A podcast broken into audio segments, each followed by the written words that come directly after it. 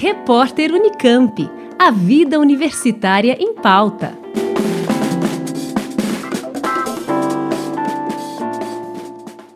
O novo produto parece um pedaço de papel e contém nitrogênio, fósforo e potássio, substâncias essenciais para qualquer tipo de planta. Além disso, permite a inserção de micronutrientes como magnésio, cobre, ferro e zinco. O novo material é feito a partir de fibra de celulose, extraída do bagaço da cana-de-açúcar. Além de ser biodegradável e se decompor em cerca de 45 dias, o custo também compensa.